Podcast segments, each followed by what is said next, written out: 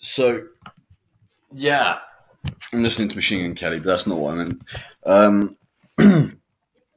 basically, if it comes to put, if push comes to shove, and you push us, and you keep pushing us, and you launch this nuke, because that's what I think you're going to do. I think you'll launch a nuke, because there's no, you don't beat Ukraine. Ukraine are going to slaughter you.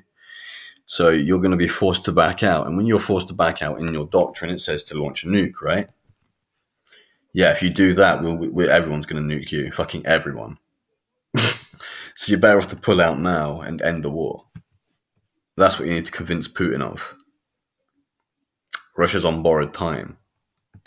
And Russia also belong in the equal world.